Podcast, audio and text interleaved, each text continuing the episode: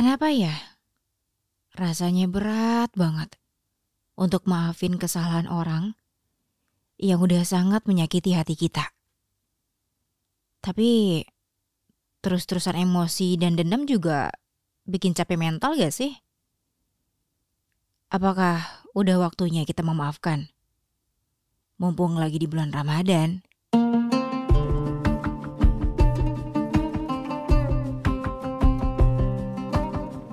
Assalamualaikum. Hai, aku Jihan. Kembali lagi di sepertiga malam. Gimana Ramadan hari pertamanya? Semoga dijalani dengan optimal ya. Di episode ini, aku mau ngebahas soal memaafkan nih. Hal yang mudah banget buat diucapin. Tapi sebetulnya berat banget buat dilakuin dengan ikhlas. Buat kamu yang belum bisa memaafkan, siapa tahu datangnya bulan Ramadan ini jadi waktu yang tepat buat memaafkan kesalahan orang lain.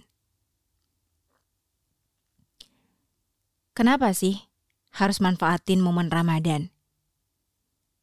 Kamu pasti tahu kan, kalau bulan Ramadan itu banyak banget keistimewaannya. Bulan ini tuh benar-benar spesial. Salah satu spesialnya adalah kita punya banyak waktu untuk bisa lebih dekat sama Allah. Bayangin aja, kalau yang biasanya sehari-hari kita sibuk sama kerjaan kita, tapi begitu masuk bulan Ramadan, aku yakin kamu pasti berusaha banget buat lebih sering nyempetin waktu ibadah, baca Quran, berdoa, dan sholat. Iya kan? Karena aku juga gitu. Dan itu semua pasti kita lakuin karena kita tahu kalau bulan Ramadan ini memang beda dari bulan yang lain. Dan bulan ini, pahala dilipat gandakan dan doa-doa diampuni. Nah, maka dari itu, aku pikir kita harus manfaatin juga bulan ini untuk belajar memaafkan. Karena pahala memaafkan tuh besar loh. Rasulullah bersabda, iman yang paling utama adalah sabar dan memaafkan atau lapang dada. Hadis riwayat Bukhari. Sabar dan maaf itu memang berat ya. Tapi insya Allah, berat yang kita rasain itu setimpal dengan balasan dari Allah. Apalagi di bulan Ramadan, pahala jadi berlipat ganda. Kita harus ambil kesempatan ini. Hmm, tapi gimana ya cara untuk mulai memaafkan di bulan ini? Aku ada beberapa tips nih yang bisa kamu lakuin secepatnya. Bahkan setelah kamu selesai dengerin podcast ini.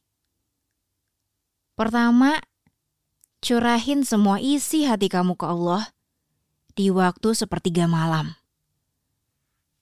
Aku tahu kamu pasti masih merasakan sakit hati karena udah dikecewain oleh orang lain.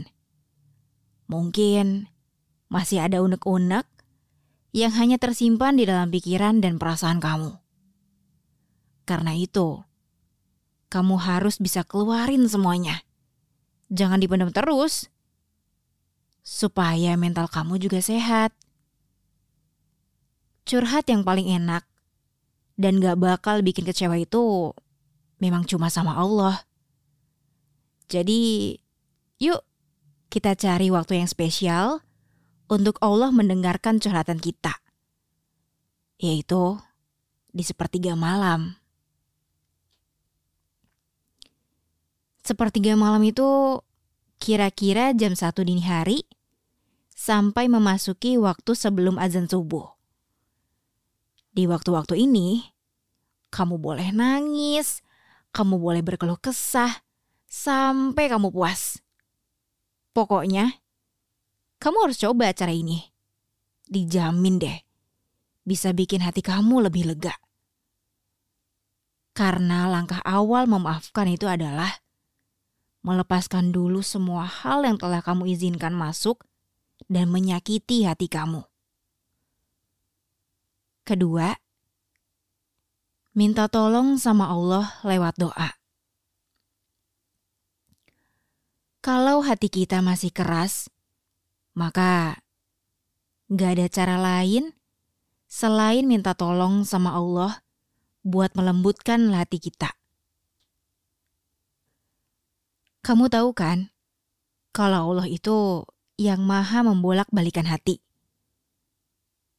Maka dari itu, setiap ada waktu untuk berdoa, coba deh, minta yang sering sama Allah, supaya Allah lembutkan lagi hati kita untuk bisa memaafkan kesalahan orang lain supaya Allah buka gembok besar yang mengunci hati kita sehingga kita bisa ikhlas dan hidup merdeka lagi.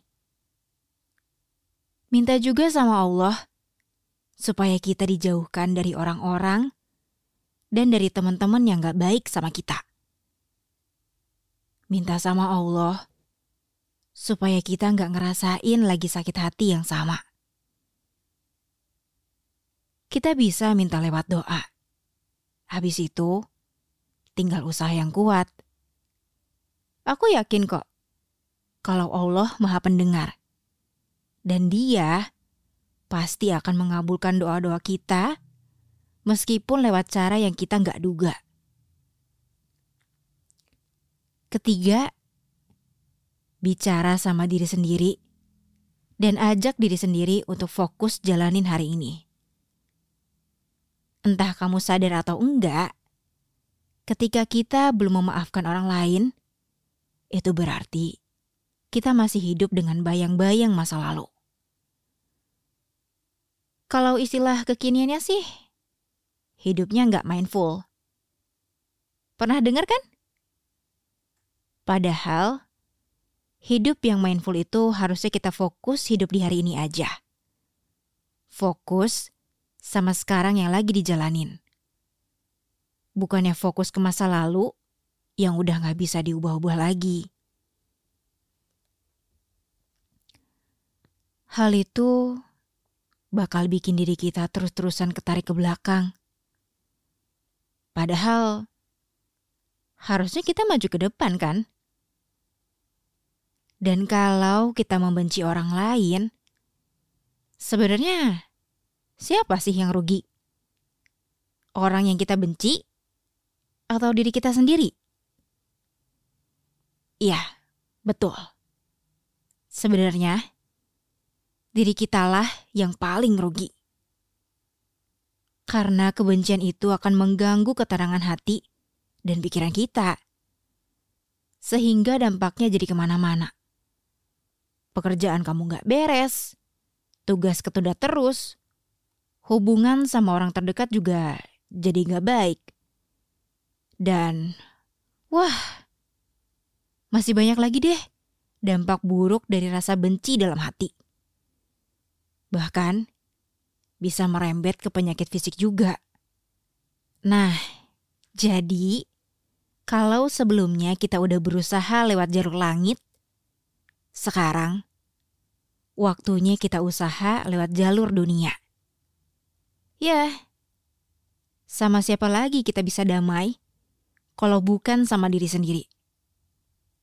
Coba deh, sering-sering ajak ngobrol in love self kamu. Pasti bakal ada banyak hal yang menarik kamu temui dan baru kamu sadari. Sebagai penutup, jangan lupa hadis ini ya.